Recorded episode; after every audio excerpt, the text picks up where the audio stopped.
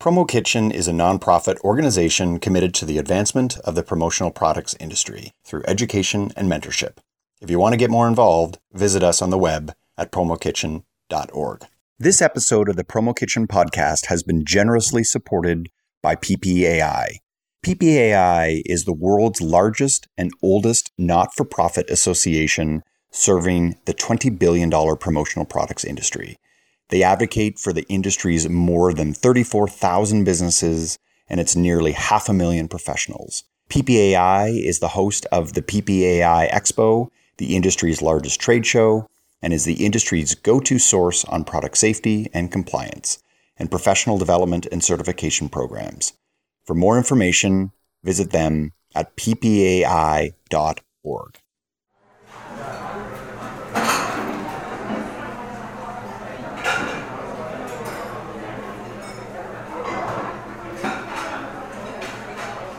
If you're a new listener, the PK podcast is a community-inspired conversation featuring guest suppliers, distributors, and service providers discussing insights into the $20 billion promotional products industry. My name is Mark Graham, co-founder of commonsku, and I'm joined by my good friend and fellow chef, Dale Denham, CIO of Geiger. In today's episode, we are going to take a deep dive into what it takes to deliver ultimate customer experiences. In today's competitive landscape, customer experience is often the key differentiator that separates one company from the next. We especially know this to be true in the promotional products industry where commoditization and price shopping run rampant.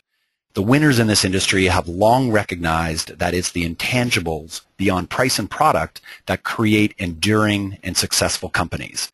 So what does it mean to create the ultimate customer experience? Well, our guest today is the man who coined this very term, Scott McKain.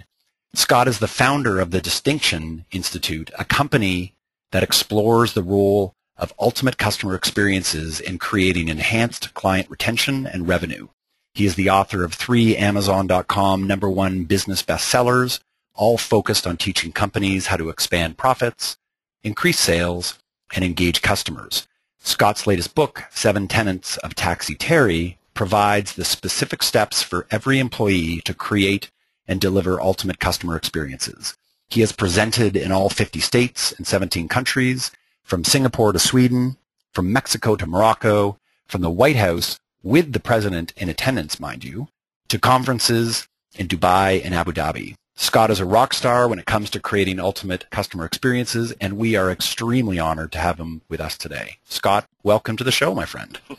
wow, Mark, I, I can hardly wait to hear what I have to say. Something like that. I, I, wish I had better content. You better blow us away, Scott. I'm telling you, the bar is high, and it's, it's great to be here with you and Dale. I, I, I truly appreciate you extending the invitation. It's yeah, absolutely. Well, why don't we start it off with an easy one?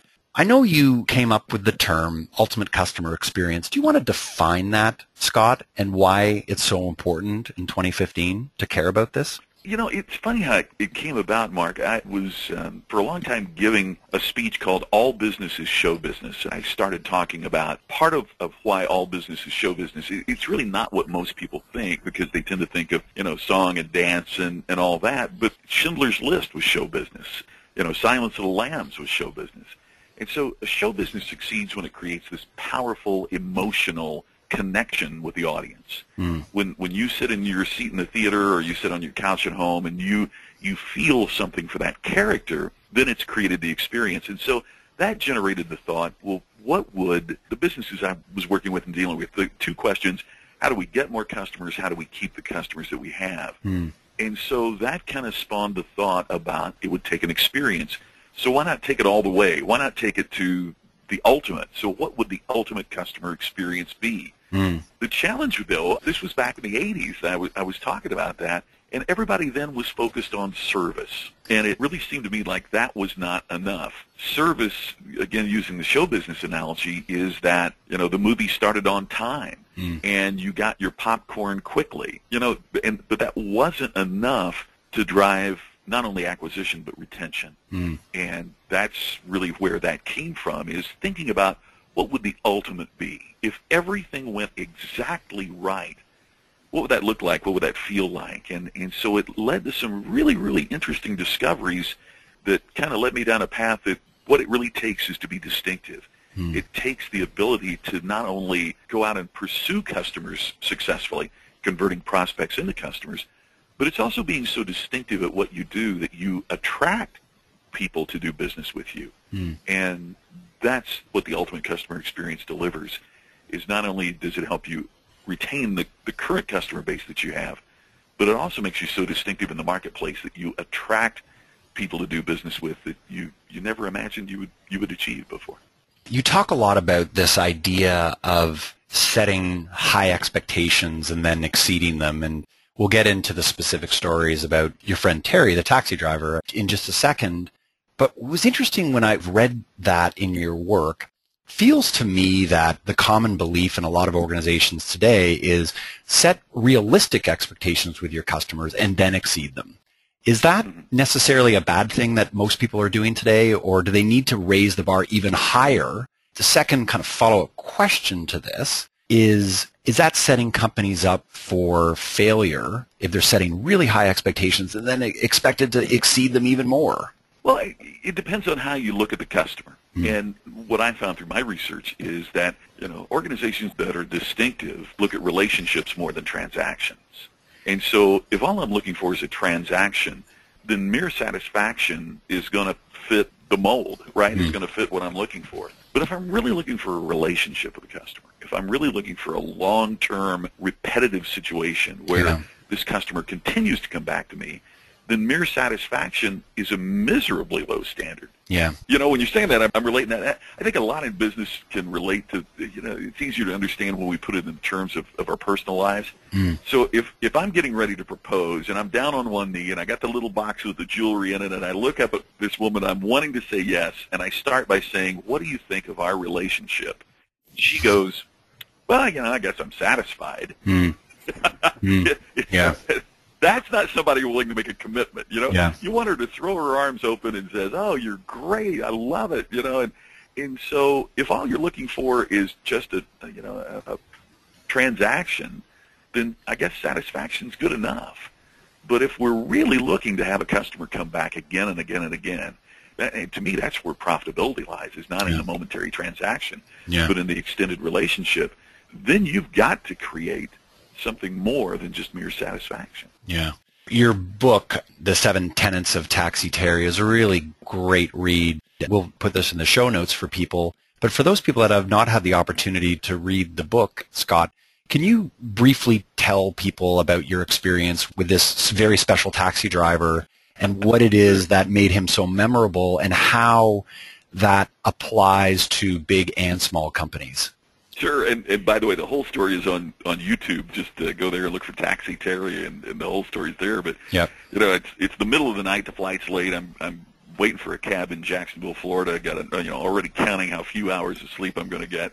Watching everybody else get in their cabs, and then this cab pulls up. I finally worked my way to the front of the line, and the driver jumps out of the cab, points at me in the front of the line, and shouts, "Are you ready for the best cab ride of your life?" And I'm thinking oh man, why did I get stuck with a motivational cab driver? mm. yeah, I guess so. You know, and so the guy jogs over and he gets my bag and he jumps in the cab and he turns around to me in the back and he sticks out his hand and he says, "Mr. McKain," and mm. I'm like, "Yeah, how'd you know my name?" He said, "Saw it on your luggage. Figured I might as well use it." mm. I'm Taxi Terry, and so we take off. There's just so many things about the ride that were absolutely incredible he had a, a smartphone in a very elaborate bracket on the dash set to weather.com for Jacksonville, so I had the up to the instant weather forecast. We talked about, you know, what the weather would be to help me plan my day. Frankly, I didn't quite understand that at the beginning. And then as I've gotten to know Terry, if you think about people in his cab that he's picking up at the airport, a lot of them are in the area to golf because there's so many great golf courses in the area that weather is even more critical to them than someone that's just, you know, happens to be there on a business trip. So he's thinking about all these ways that he can serve his customer. He talked about some of the incredible marketing things that he's done. He was set up to record conversations in the cab mm. so that uh, he, he told the story of one passenger who mentioned that his daughter had just started at Vanderbilt University. So he, he hits the record button. Every night he takes these bits of information that he gets and he's got a CRM program, and he enters this information into his you know CRM software so that the next time that individual makes a reservation, all that information from the previous conversation is popped up, you know, on the screen to remind Terry to ask about the daughter that's going to Vanderbilt. Mm. Personalization of the conversation with the customers in the cab. I, just on and on and on. So many incredible things. One thing that I don't mention in the YouTube story, it happened later, but I, I learned is uh, when you go to Terry's website, which is just taxiterry.com, he even recorded a, a YouTube video where he's walking through the Jacksonville airport. So if you've never been to Jacksonville before, it shows you exactly where you need to go. Here's where you go to get your bag. Here's where I'll be waiting. He takes the customer through this little tour on YouTube, and that's part of what gets me for smaller businesses. His wife shot it with an iPhone. Mm. They edited it on their laptop. You know, I mean, it, it's not a big budget production. It's that mindset of thinking, wow, if I've never been to Jacksonville before, how will I know where to meet the cab? How will I know where? And he just walks you through the airport. So the incredible thing was one of the funny things that, happened too is so he gets me to the hotel and he gets my bag out and he holds it like it was Ken and he he hands it to the bellman and announces presenting Mr. McKain. Mm-hmm. Well, yeah, I'd, I'd never been presented before. You know, that was, that was amazing. And one of the amazing things that I, I learned was that there were so many aspects about how I need to be treating my clients and customers and how every business, particularly small businesses, can be creating this ultimate customer experience on a way that doesn't break the bank, you know, in, in a manner that customers will, will not only appreciate but will advocate in the marketplace. Mm. And so that's that's where the book came from. The folks at McGraw-Hill in New York heard about the story, saw the video on YouTube, and came to me and said, "Would would you write a book about what you learned?" And it was really that that was one of the interesting parts of it as well. Was when I really started breaking it down. The seven tenets were the seven major lessons that I learned, and how much I, I learned about the customer experience simply from a, a, a cab ride. Amazing. Scott, when I first heard you speak at the PPAI Expo, this story yeah. resonated really well because many times we have speakers come into the industry or authors come into the industry and they fail to recognize that we're full of very small businesses without giant resources. And so hmm. the Taxi Terry story should really resonate with every distributor, whether they work individually or are part of a large firm. We have a very similar problem, I think, as Taxi Terry, and I wonder if you can kind of help relate it to our industry. In our industry, everything we all pay we differentiate on is service. Hmm. And we're a lot of small distributors, generally speaking, who claim we have the best service how can a distributor of promotional products become a taxi terry and be distinct? Well, that, that Dale, what a great question. I, and as a user in my small business of promotional products myself, just speaking as a customer here, when someone says they have great service, that's like saying we have a telephone. Mm. you know, mm. I mean, we're to the point that we expect great service, but also saying that is so generic it means nothing anymore. Absolutely. Because as a customer, everybody has great service in your industry. I shouldn't say everybody, but everybody that we would consider doing business with. How do you survive in, in a competitive industry like promotional products without it? That's the baseline anymore. What I'm looking for as a customer is tell me how your service is great. Tell me what that means. We have great service because we'll respond to your email within 10 minutes or we have great service because all you need to do is tweet and we'll be right back in touch with you. Or we have great service because we'll know your need for products better than anyone else. So all of that is absolutely critical. Put some meat on the bones and let me know, you know, what, what does that mean? Don't just say great service and find a powerful way to express it. Mm. You know, Federal Express said absolutely positively overnight when they were founded. They didn't say we'll drop it off by 1030. you know, the the outcome was still the same, but how you frame it and how you say it is critically important to making that connection with the customer. So one of the things that, that I discovered in the research from a previous book, Create Distinction, is that the perception I think we have in small business, I know I had it, many of the folks that I talk to have the same thing, is that we think to be considered creative or innovative, we have to blow the business up and do it completely different than our competition. And nothing could be further from the truth all you have to do is one thing uniquely, differently mm. from your competition. When you really think about the Taxi Terry story, what he delivered was the same as every other cab driver that I witnessed that night. They picked him up at the airport. They dropped the passenger off at the destination. But it's how you do it that makes all the difference in the world. You know, Enterprise Rental Car became successful not because they rented a car that was different than Hertz. The Ford is the same. Mm. It's that they brought the car to you. You know, Les Schwab tires in the Pacific Northwest. You know, it's the same Michelin's, but the difference is they run out the door and welcome you and get down on their hands and knees and write down your tire size and become your tire concierge. Where everybody else in the tire industry, I've got to walk in and wait and uh, you know hope to find somebody to help me. So it, it's finding just one simple thing. Now I know that sounds a lot easier than it really is to execute, but it's not about blowing everything up. It's about what could your firm do what could your company do that would grab me because there's just one thing unique and different mm. about it? And that's critically important for success for small business today. I think what's so interesting about the parallels between the taxi industry and the promotion products industry, if you think about your story, Scott, here you are, you're looking to hail a cab, your expectations about what you're going to get I would say are, are fairly low, right? Like oh, most yeah, cabs, they, you know, I'm making a general comment here, but we're going to make a general comment because I think that's what a lot of customers do. They attach worldviews to things. That the cab is going to smell, that the proprietor or the driver is going to say that his or her credit card machine is not working. They're going to take you on a joyride, and so your expectations are already low. So he's already got a pretty low bar to jump over in order to really knock your socks off. And what's interesting about the promotional products industry is that there's a lot of, we call them end users or customers or people who are the, the recipients of promotional products. There's a lot of negative opinions about this industry. Trinkets and trash. I've heard people call it shrapnel before, tchotchkes, swag, and some people think that's a good term. Some people don't think it's a good term.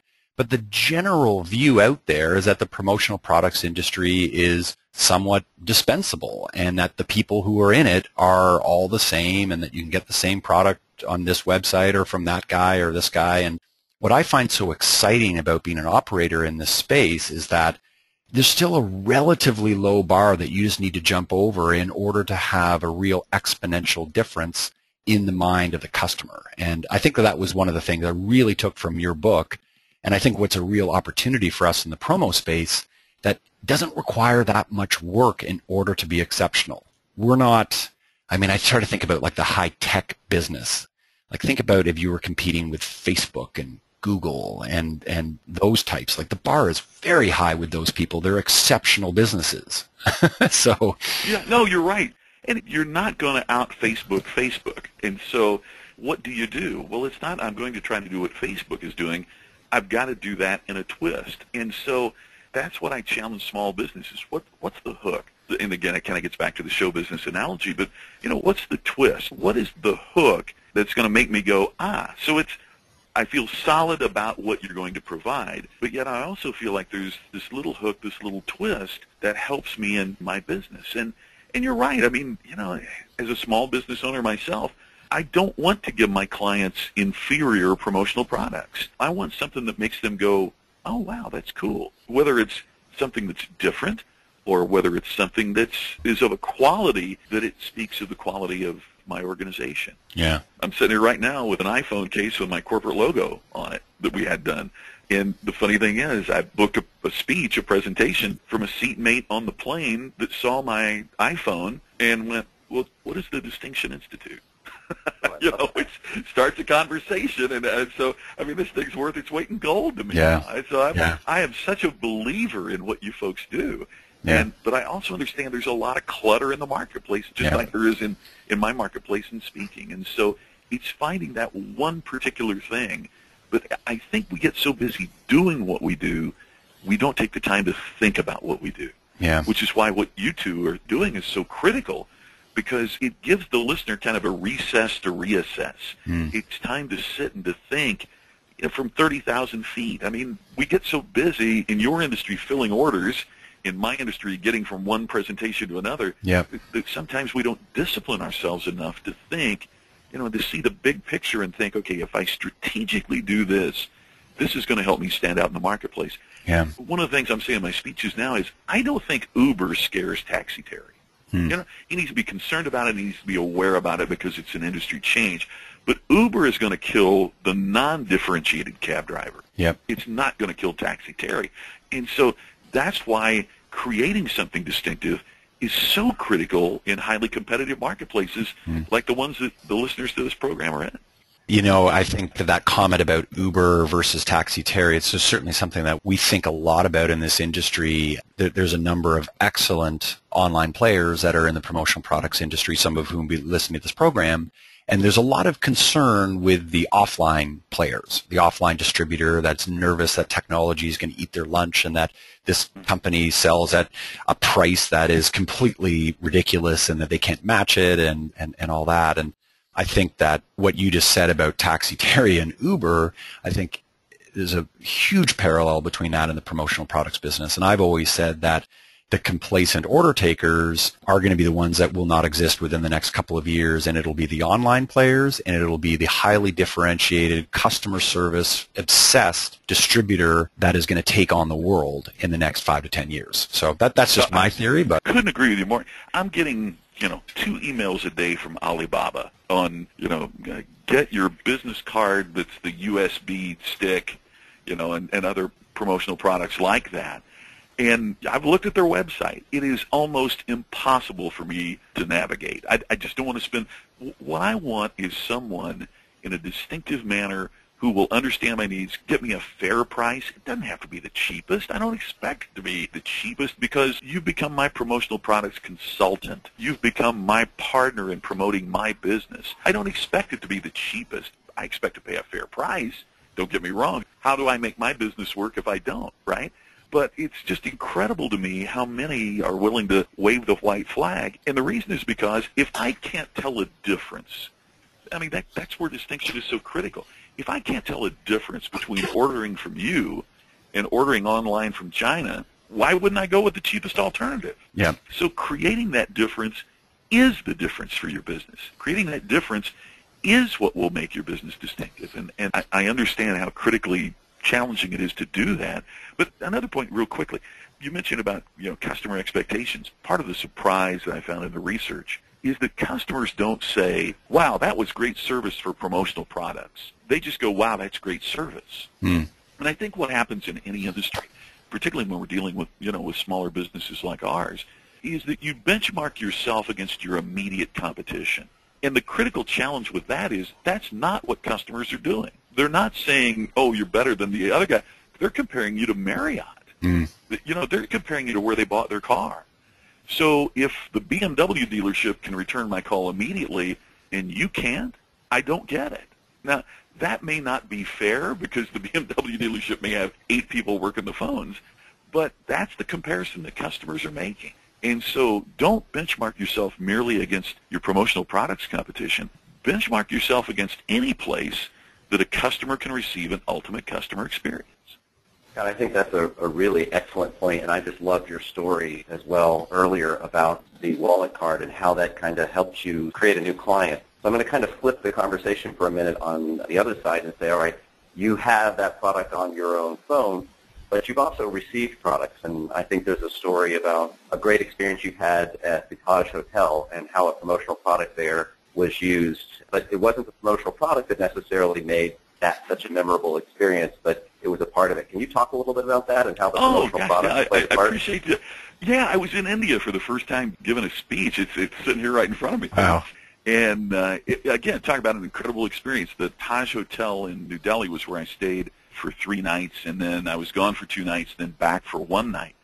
And when I came back for that last night, the bellman, you know, the guy that don't know, he wasn't the bellman, but he's the guy that opens up your door when you first pull in, and and all that, and, and he, he remembered my name, which I was just blown away by. And he was so, he couldn't believe how amazed I was. He just viewed that as part of his job, that you were a guest, and you'd never have a guest if you didn't know their name. And I mean, it was just incredible. Anyway, so I go in, and they have a package for me. And I'm like, wow. And I open it up, and it was a miniature Taj Mahal. And it's, it's right here. Now, you know, that thing means the world to me because it's it is a symbol of extraordinary service and the fact that they cared about me. How much did it cost them? I don't know. I don't care really. I mean, I'm certain it was not an extraordinary investment. You know what I mean? But that's what I love about promotional products.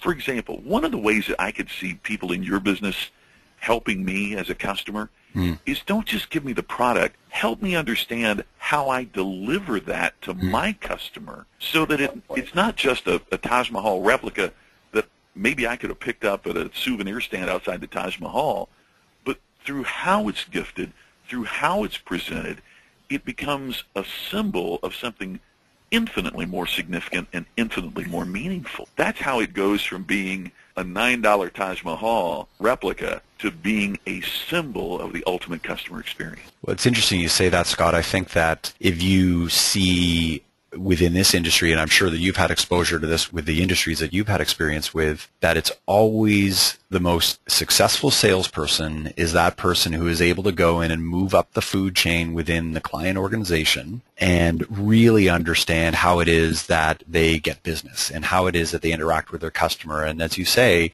it's not going in to say, well, we could do this piece versus this piece. It's tell me how you acquire your customers, even understanding the lifetime value of that customer. So when I read your book, I'm thinking, okay, if Scott is going to return to India several times in his life and his speaking career and he stays at the Taj 10 times, let's say in the next 20 years or so, then the lifetime value of Scott McKain as a Taj customer is enormous and think about that relative to this inexpensive item that I presented to you that has now nurtured that relationship and solidified your business. As soon as a salesperson is talking in those terms, they're no longer a trinket salesperson. They're, they're someone who's adding meaningful, defined value. That's what I took from your book.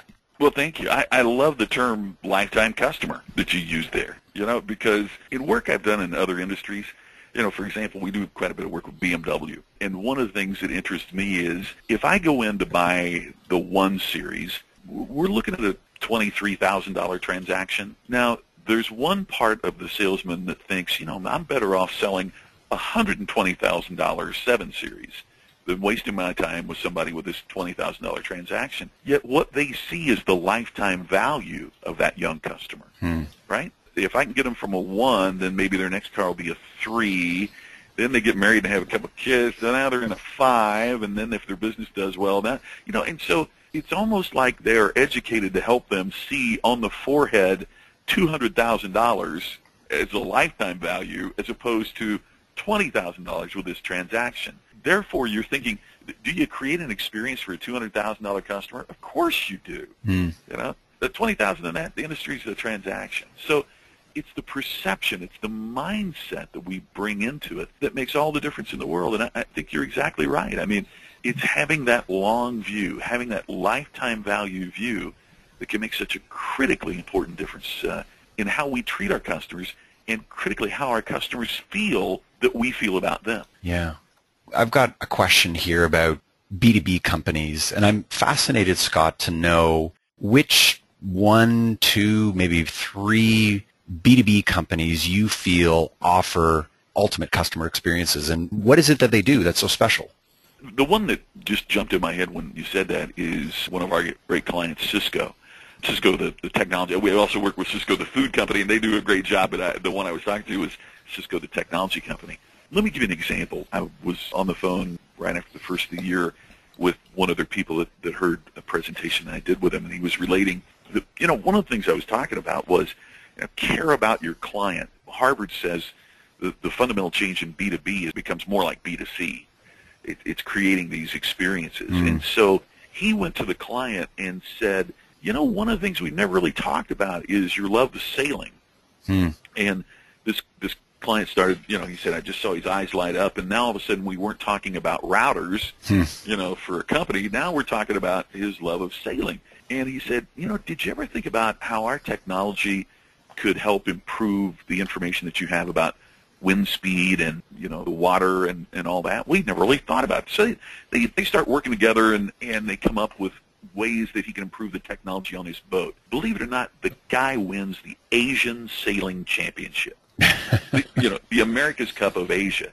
And guess who's getting a heck of a lot more business? Mm. you know, now what happened? You know, well, some people say, well, of course he's getting more business. He helped him say. No, it's more than that. It's that if I can prove to you that I care about you and I care about your business, then it's only natural I'm going to want to do more business with you. Yeah. I mean, I can't begin to tell you how many times I've been in B2B situations and talking with people and I'll say, you know, why did you decide to go with X company instead of Y for this B2B order? And without fail, they'll talk about you know, technological advantages or, you know, price comparisons or, and even though it's not the cheapest value comparison, and then invariably they'll kind of look around and see if anybody's listening, and then they'll whisper, "And you know, I liked her a lot better than the people with the other firms." Mm. You know, so even these B two B transactions are coming down to how are you engaging them? Do they like you? Do they trust you? Do they believe in you? And so Sysco is doing, a, for one, is doing a, a terrific job in connecting on that level so that they know your business, you know, about as well as you know it.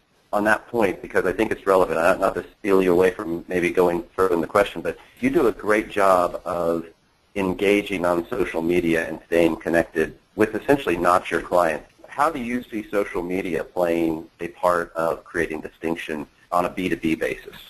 Great question. I, I think there's two ways that that happens.